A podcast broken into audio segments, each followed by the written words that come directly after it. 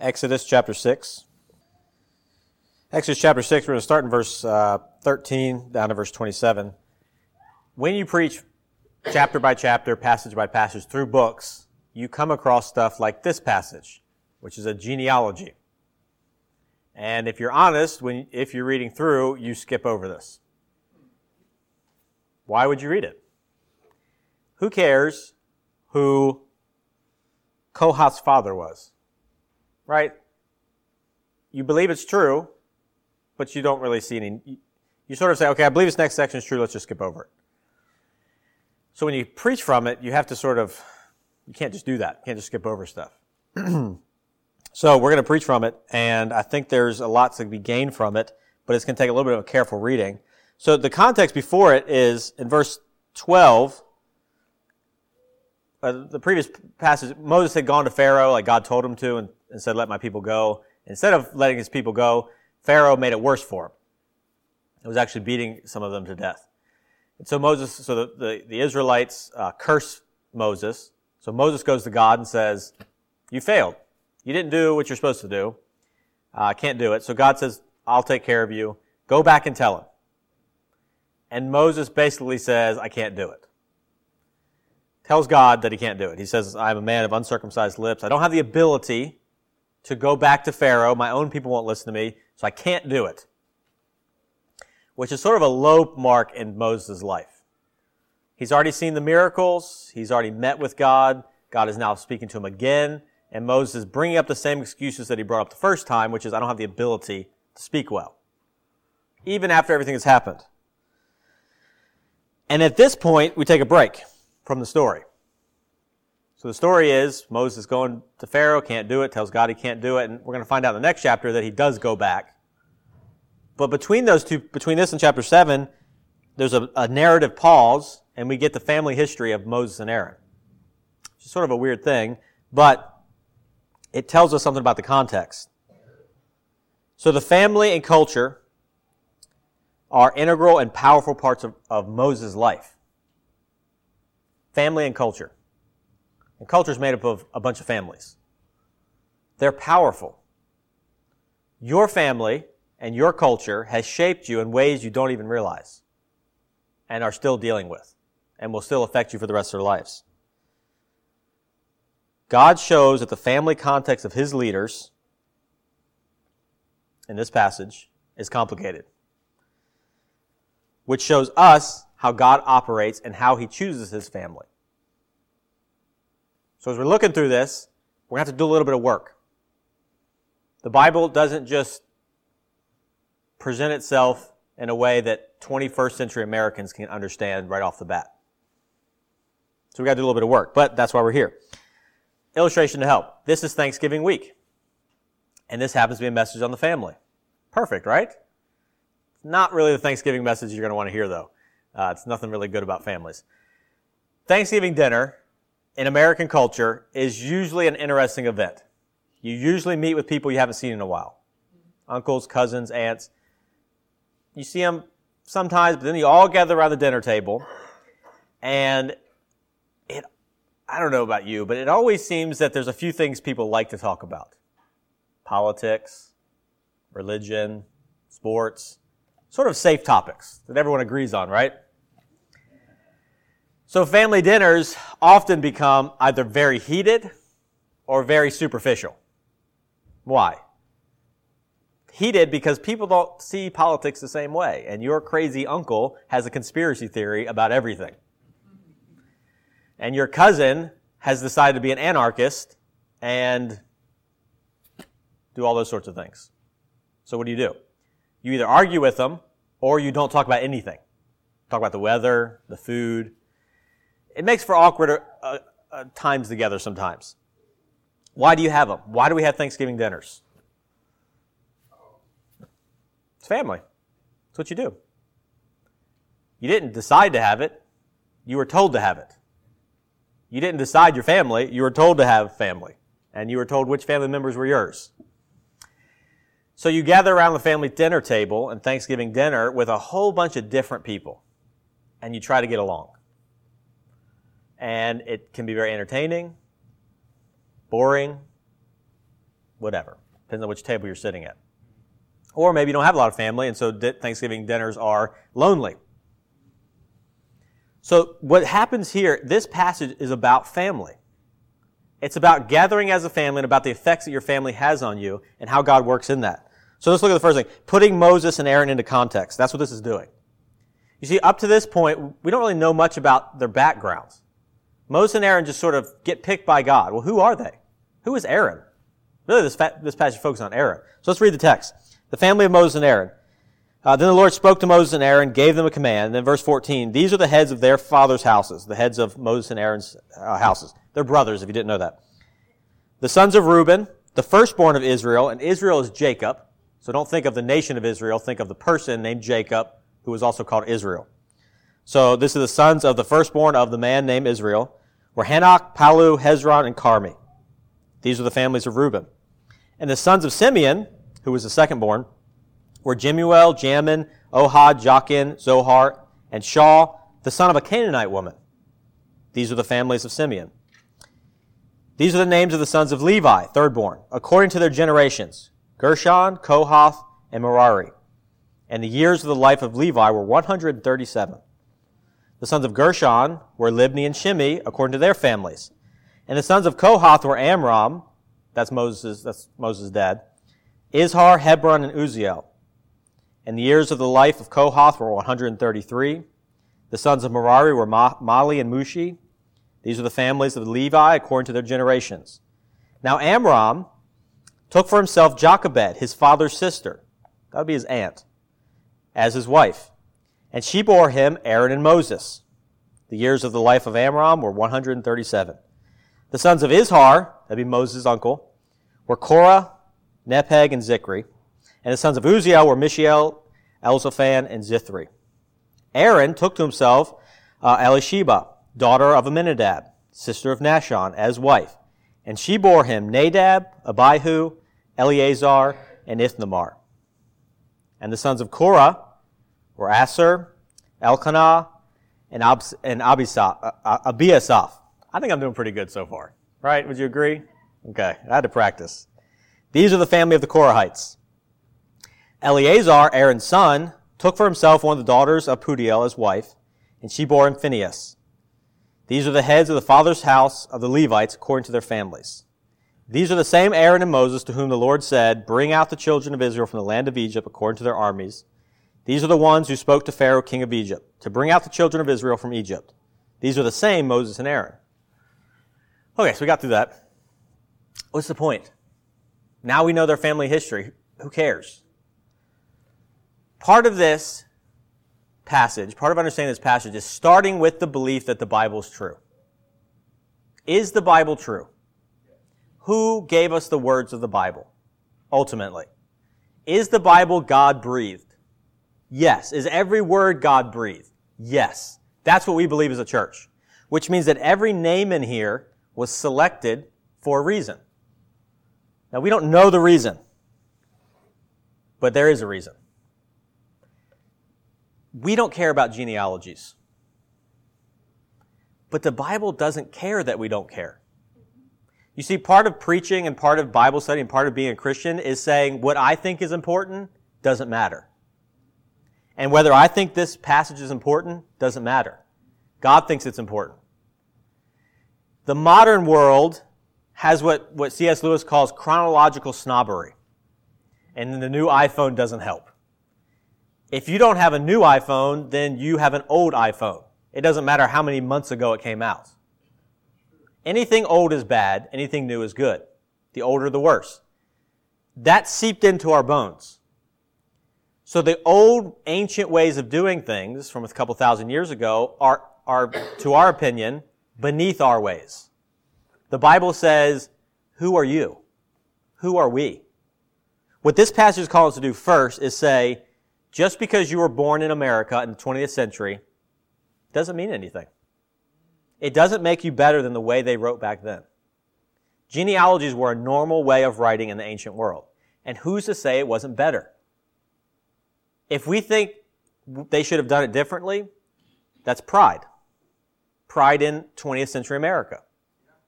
What we should say is let's put aside our view of how things are.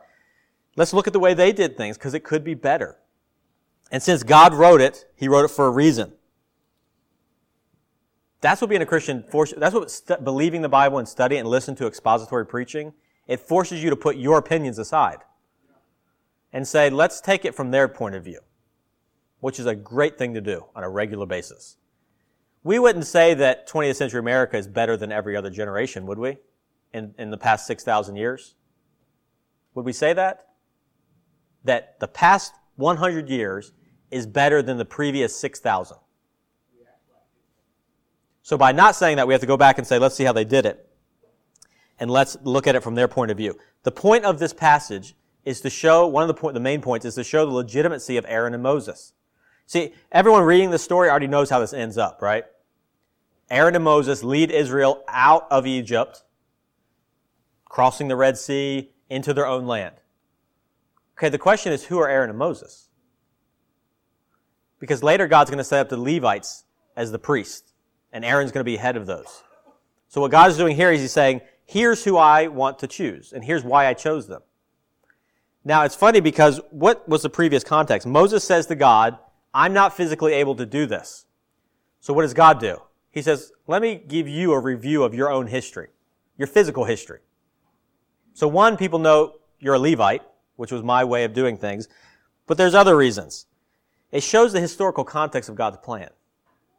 God wasn't making things up as he went. So in this, it starts with Israel, uh, Jacob, hundreds of years before, and it ends with Phineas, who hadn't been born yet. It's, it's giving us a perspective that stretches out past Moses and Aaron on either side. It's saying, look back a little bit. God's not working in the moment, He's working in every moment, all together, forward and backwards. It's given us a historical context of God's plan, which shows us a little bit about God. He doesn't react. He plans. He decrees. He acts. And it doesn't matter whether it was 100 years before or 100 years later. So that's what this genealogy is telling us. It's not obvious, is it? It's not what you thought of when you read it. So take a step back. The names aren't so much important at this point as what it's saying about these people. That they go on either side of Moses and Aaron. And it's also saying, so first of all, we see the context of Moses and Aaron, but in a bigger context, who are these people? And why are they in the Bible? They're God's people. This is God's family. These are the children of Israel, God's chosen people. This is showing us who God views as family in the Old Testament. So, since they're not literally descendants of God, they were chosen from out among other people. Why'd God choose these? How does God choose his family? See, think about Thanksgiving dinner. Did you choose your family? Maybe your wife, maybe not. But you didn't choose the rest of them, did you? They just showed up. God doesn't, He's not bound to that. He chose His family. He chose all these people. How did He do it? Wouldn't you like to know how God picks who's at His Thanksgiving dinner? That's what this, this passage is going to tell us about. Because the genealogy is not exhaustive. The numbers actually don't match up in this passage. The generations don't match. You know why? Because genealogies weren't about telling the family tree. They're telling a story about the family. You chose out names in a genealogy to tell something about your family. God chose out these specific names. He didn't choose out everybody's name, which makes it significant the names he did choose. Did you realize? You probably didn't realize that when you read that. He left out people's names on purpose. So the genealogy is selective. Here's one thing it tells us. These are individual people if there was ever a problem in our modern society, it's the anonymity of the masses. How many people do you know that live on your street? How many people do you drive past on the highway that basically don't exist to you? Do you ever feel like you're that person? There's 500,000 people that live in this county. During the day, there are a million people that, that live and work here. Who are you among that? You ever feel like you're nobody? Even in a small group like this, you may feel like you're just one face among the crowd. But look what this genealogy is telling us. God knew their names. These were individual people. He didn't just say all the people of Israel or all the families. He said specific names. Ryken says, to us, it may not make a difference that the sons of Merari were Mahli and Mushi, but to them, it made all the difference in the world. These were real people. Can you imagine if you were Molly? you got your name in this list? That's significant. Remember that these are not fake names. These are real people. So for these people, their names are written down by God. God knew their names. He knew individual people's names. He says it meant that they were included in the people of God, that God actually knew who they were. The biblical genealogies show the importance of named individuality. Named individuality. Has anybody ever forgotten your name? How's that make you feel? Okay. It's normal, isn't it? What about when someone remembers your name? Oh, okay. You actually, I'm important to you. I'm not just a face in the crowd. I'm somebody. That's what God's doing here. He's remembering people's names. Out of millions of people, there's probably two million people alive at this time when he's writing this, not to mention all the people who had died. He's picking out individual names. Where did he get those from? He knew them. He knew their names individually. And he said, let's see, of all the names that I know, let's pick out these few. Let's pick out these people. They weren't random. But also, these people are diverse. So we're talking about how God chooses his family, the kind of people he chooses. He chooses a diverse people. Look at verse 15. And the sons of Simeon were Jemuel, Jamin, Ohad, Jachin, and Shaul, the son of a Canaanite woman. Now, why is that in there? You see, God chose that specifically. He could have skipped over it. Do you know that the Canaanites were not on God's side? They were not the Jewish people. Why do you include that name here? So for all of history and all of eternity, when you read the story of God's people, you knew that there was a Canaanite among them. That they all did not come from the same person. That there was eth- ethnical differences. Serious ones. Ones that people died and killed for. The Canaanites and the Israelites, they didn't get along all the time. So what God's doing here, He's saying, I'm choosing that this Canaanite woman be known as part of my family. But He goes further. Uh, down in verse 25, Eleazar, the Aaron's son, took for himself one of the daughters of Putiel as his wife, and she bore him Phineas. Okay, who cares? Here's why Phineas is important. You know what the name Phineas means? It means black man. That's what it means. Ethiopian, if you will. It was a place that was south of Egypt. And in the Bible, you are often identified with where you came from. We still do that today, right? Talk about people from where they came from.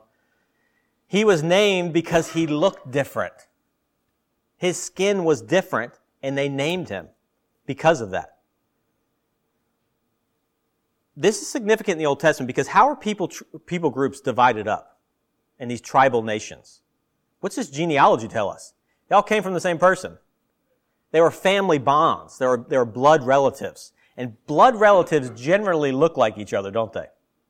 Well, Phineas didn't. Phineas was black. He was Ethiopian. He was uh, Cush. He was Cushite, southern Egyptian. Why is that significant? It's significant, first of all, because God put it in here. He chose Phineas and did not choose other people. He chose them for a reason. To say, even in the Old Testament, when it's an ethnic, ethnical group, God specifically says, now don't take that too far. In fact, if you're going to take it too far, let me take, walk you back a little bit and make it very clear that God's plan does not base itself on skin color. And now that may seem obvious to some of you, but it's not obvious for a lot of people. And it's not been preached from pulpits in America for a long time. This passage is God telling us something. He's saying if you make decisions based on skin color, you don't do things the same way I do things. You just don't. That's significant.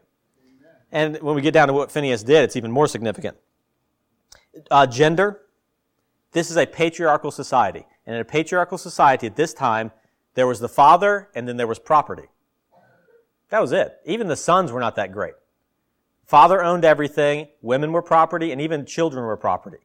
Why is God including women in his genealogy? No one would have cared at this time. What does that tell us? God doesn't make decisions based on what people care about. So if you don't care about it, God doesn't care. He puts these people in here to show what He's doing, not what we do. So he put women in here to show that there's a gender difference, that, that, that, women are named and specifically a part of his family. They were known. If you lived at this time, no one would care what your mother's name was or your sister's name. They wouldn't care, your wife. They only care what the man's name is. God doesn't work that way. So, so transport yourself 3,000 years ago and realize how radical this statement is. So there's diversity here, but, but the most important thing in this passage is the moral diversity when I was reading this, and I imagine when you were reading it, when you get to some places like in verse 23 uh, or verse 20, now Amram, uh, that was Moses' father, took for himself Jochebed, his father's sister. That was his aunt. He married his aunt.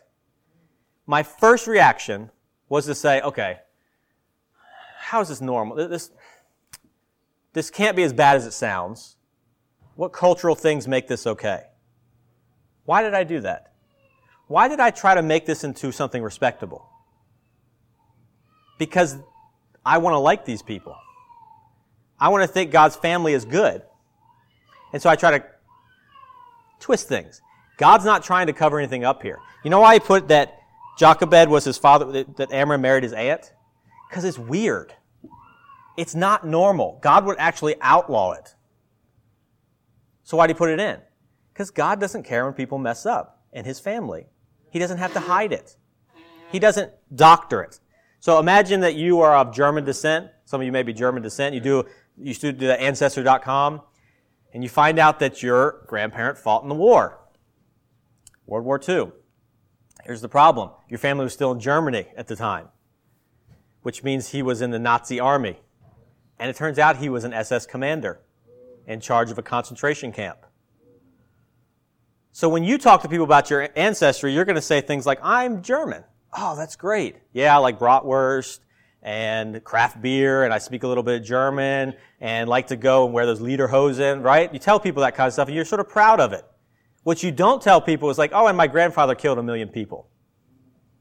You just sort of leave that out, don't you? Yeah. Or your immediate family history.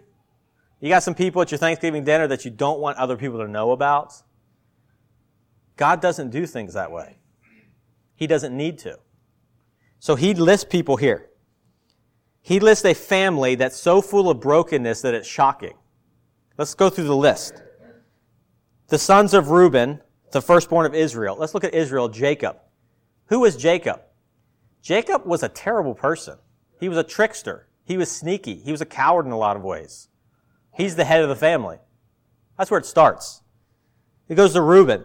There's a story in the, in the book of Genesis where Joseph goes out to tell his brothers that about a dream he had, and all the brothers decide to kill him, except for Reuben. Great, firstborn Reuben. He says, let's not kill him, let's throw him in a well. Reuben's plan was to come back and save him. When he was away, they sold him into slavery. So Reuben's the good guy, right? Except that when he found that out, guess what he did? He lied. He, he took some garments, he took his robe, and he covered in blood. He took it back to his father, and he told his father that Joseph had been killed. How's that for a family history? It's, why didn't he go get Joseph? When your brother goes into slavery, what do you do? When he, when he's sold into slavery that day, what do you do? You go find him and get him back. Like, that's just obvious, right? What does Reuben do? He's like, it's too late now. Let's cover it up. Let's pretend like he's dead. Let's make him disappear. If you help cover up a, a murder, do you go to jail? Yes. That's Reuben. It gets worse. Simeon, sons of Simeon and Levi, guess what they did? They actually wanted to kill Joseph. And they actually sold him into slave, into slavery. Moses' family were slave traders. God's family had slave traders. And God's not even trying to cover it up. Would you want to cover that up? Did you ever see that episode of The Office where Andy finds out that his parents could have, his grandparents could have owned slaves? What did he try to do? He tried to hide that. He didn't want people knowing about that because it's terrible. God says, eh, there it is. That's who they are. Let's put it on display. Amram, Jochebed, they're related. Uh, aunt and nephew, they get married. And God describes it. Look at their children. Aaron has sons, Nadab and Abihu. Aaron, who would lead the priesthood and lead the people of Israel, what happened to Adab, uh, um, Nadab and Abihu? God killed them in front of everybody. Do you ever have problems with your kids? Put it in perspective. Aaron, the priest of Israel, had two sons that were so bad that God had to kill them in front of everybody. And God's like, oh, yeah, they're part of the family too. Aaron was a terrible father, wasn't he? If you raise your kids in a way that they will get killed by God Himself, you messed up. You just messed up. But it gets worse than that. Aaron had some cousins. The Cor, uh, he said the sons of Izhar, that was uh, Moses' uncle, were Korah. So Korah is his cousin. You have cousins? You have Thanksgiving, you meet your cousins. Guess what Moses' cousins did? They staged a rebellion that was so bad that God opened up the earth beneath them and ate them. They fell into the earth alive, it says, and they were covered up. That's pretty bad, isn't it? Imagine you're having a Thanksgiving dinner and your cousin makes a remark that's so bad that the ground opens up and he falls into it. What would you talk about later with people who are not part of your family? Not your cousins. What does God do? He says, Oh, yeah, Korah, that's part of the family. The Korahites, they were so bad that they couldn't be allowed to live anymore.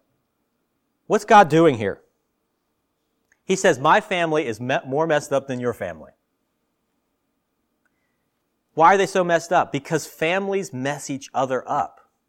When Jacob is your great grandfather and your great grandfathers tried to kill their brothers, guess what's going to happen to your family? When your cousins are staging rebellions and when your sons are trying to worship false gods, that's a dysfunctional family. And Moses and Aaron are right in the middle of it, contributing to it, being a part of the dysfunction. And God's like, in case anyone forgets how bad these people are, I'm going to write it in the Bible forever. To let you know that God's family, chosen by Him, is the worst family in the world. Aren't they? slave traders, murderers, idol worshippers, leading rebellions against God's people, instant execution. That's the worst family in the world, isn't it? God says, yeah, that's my family. But then at the end, there's an unexpected turn. And Eleazar, Aaron's son, whose brothers were killed, took for himself one of the daughters of and she bore him Phineas, so the black man. You know what Phineas ended up doing with this family heritage? He actually stood up and did the right thing. Some people came into the temple to the tabernacle to worship a false god. Phineas took a spear and killed both of them. He led armies that, that fought for Israel. He, he brokered peace treaties between tribes that were, that were going to start a war. How did he end up doing that? His family was terrible. His brothers were killed. His dad let people worship false gods. His great granddad was killing people. Where'd Phineas come from? I don't know. But I think the answer through this whole thing is God works in people in ways we can't see. For some reason, Phineas, who didn't look like the rest of the people, certainly didn't act like them, is still in the family tree. Here's the, here's the overriding theme of all this. God's grace works in broken people. Why? Who else needs, bro- who else needs grace except for broken people? God doesn't need to help perfect people. He helps bad people. Phineas had a terrible upbringing. He had a terrible family. How'd he make it out alive? It wasn't because of his dad. It wasn't because of his great granddad. It was because of God. So God's grace here, there's one consistent theme through all of these people. It's not their behavior. It's not their uh, treatment of each other. It's not the relation. It's one thing. God made a promise to them. That's it. He made a promise to people that he would take care of them in spite of themselves. Amen. That's it. The one thing that draws all these people, that brings them into the family, is God's promise to them, not their behavior. God is faithful because of his promises, not because of people's character. Why are we faithful to people? Because they show themselves worthy of our trust. Because they're family. Because we do the right thing. God says, I made a promise, that's why I'm faithful. Okay, that was then. What about now? What about God's people now? This is what God said about them. What does he say about us? Would you like to know where you fit into the family tree of God's family? Isn't that the most important thing in the world right now? Amen. What God thinks about you? Well, here's some consistent things that come from this passage that are still true to us today. We're still chosen. God still picks who's in his family. You don't just show up. You don't just show up to dinner. You're not born into the family. You don't work your way into the family. God says, I will choose you to be in my family. Now, I know there's some difficulties about predestination or not, but here's what the Bible says. You are a chosen generation. This is 1 Peter. A royal priesthood, a holy nation, his own special people, that you may proclaim the praises of him who called you out of darkness into his marvelous light. If you're in God's family, do you know why you're in his family? Because he picked you. He chose you. Which leaves out every other reason that you might think you're in the family. You didn't go looking for it. You didn't seek God. God chose you for the foundation of the world.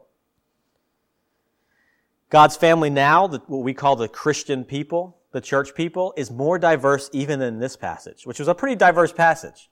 It's more diverse. Revelation 7 9 says, And after these things I looked and beheld a great multitude which no one could number, of all nations, tribes, peoples, and tongues, standing before the throne and before the Lamb, clothed with white robes, with palm branches, crying with a loud voice, saying, Salvation belongs to our God who sits on the throne and to the Lamb. How diverse is God's family? 100% diverse. It includes every bit of diversity that you can think of. So he doesn't just say of all nations. Why? Because within nations there's diversity. He doesn't say of all tribes, of all families, of all, of every single distinction that you can make between people, God's got one of them. God's family is more diverse than your family. It's more diverse than you can imagine your family. You see, we are bound by space and time. We can't even imagine all the diversities. We don't even know the kinds of people that live before us or after us. God says, yeah, I'm going to have some of them too. You see the scope of God's chosen family? The diversity of it? And here's another thing that's still consistent. There's still a heritage of brokenness. I've got bad news for, for young parents. You are going to mess your kids' lives up. I've got bad news for children. Your parents are going to mess up your life. Like, no, no, no, they're going to do okay. No, they're not. Train up a child in the way he should go when he's old, who not depart from it. Yes. Anybody done that? No. For all have sinned and come short of the glory of God. If you are a sinner raising children, guess what's going to happen to your children? If you put a fish into dirty water, what happens to the fish? It gets dirty. You put a person into a broken family, what happens to the person? They get broken. Are you broken as a parent? Your kids are not going to escape that. Our families, look at this family here in the Old Testament. It, it helped break each other. You are your family. And it, the Bible doesn't cover that up. When it says that he punishes those to the to next generations, why? Do you have any problems that you've inherited from your parents? Anything that you do that your parents did that you didn't like? Why are you doing that? It's how you were raised. That moment as a new parent when your spouse says you're being just like your dad. And you, they usually say that to get under your skin, don't they? You are just like your mom. If it hasn't happened to the new couples yet, it will. And it's, no, how did that happen? It was the one thing I didn't want to do and now I'm doing it. Families break each other. Sin is in, the, is, in, is in our blood, and we transfer it, and we raise them in a sin filled nature. I know that's terrible Thanksgiving talk, but it's real talk. It's how the world is. And if you want to know why you're so messed up, a lot of it's your parents' fault. But don't worry, you'll get a chance to do it to your kids too. It just goes right down the line. So God's family is full of people who've messed each other's lives up. That's okay. Because it's not the first time.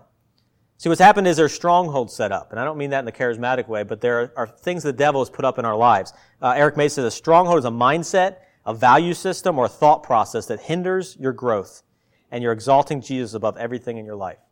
A mindset. Do you think your family gave you a mindset growing up? Yes. There's a chance that that mindset is totally wrong. But you still have it, and you still pass it on to your kids. See, families build systems, and, and families build systems that affect culture. We use the word systemic sometimes. What is systemic? It means it pervades all the systems. Why? Because there's bad people in all the systems. So when you were broken by your family, your dad mistreated you, or your mom ignored you, when you go to work, guess what happens?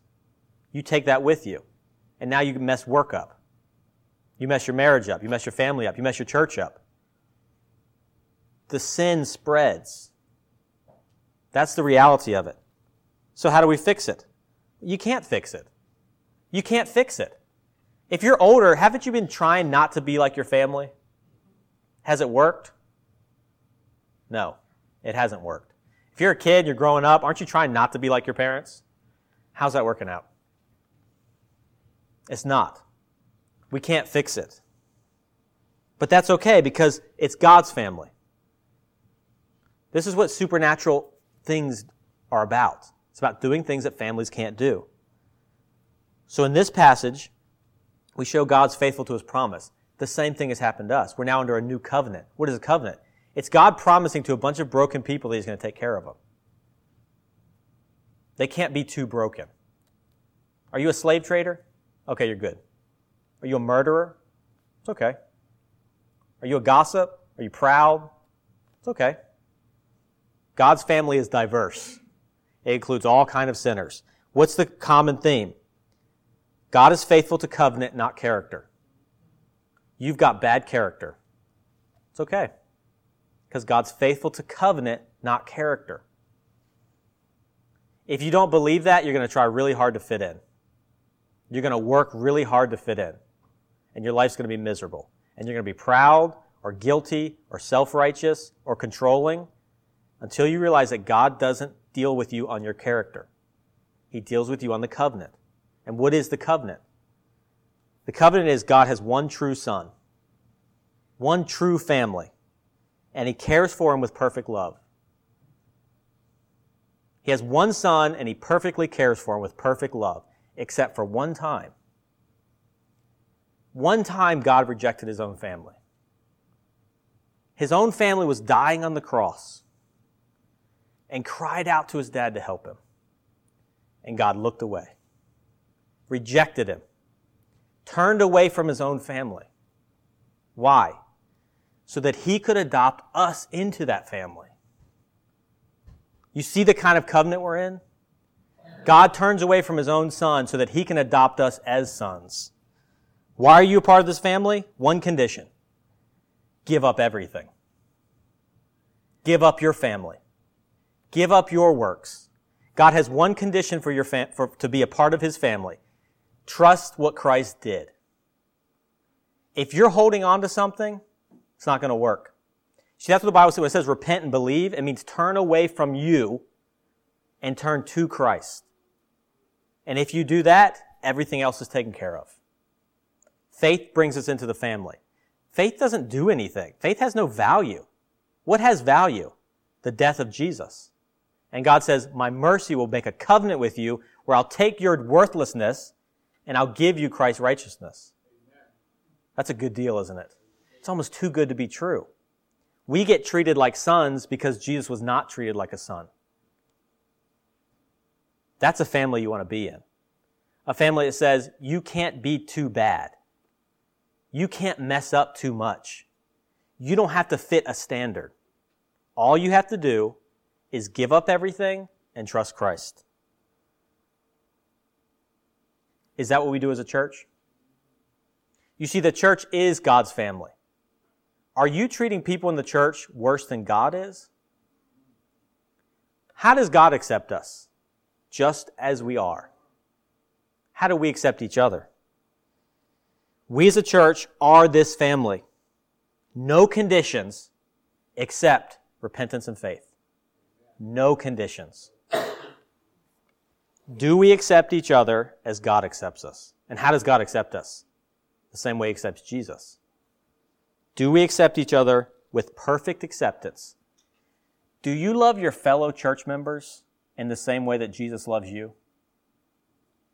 Do you accept fellow church members in the same way you accept Jesus? Because God does. Look at the people in this church and then look at Jesus. You should accept them equally because God does. He accepts us like he accepts Jesus. He, Jesus, who knew no sin, became sin for us that we would become the righteousness of God. How does God view us? Perfectly like Jesus. How do we view each other? Not the same, is it? We've got a higher standard than God. We want a different kind of family than God has. Don't put up standards that you can't keep. There's one standard give up everything, trust Christ. If you are not doing that, you're not in the family.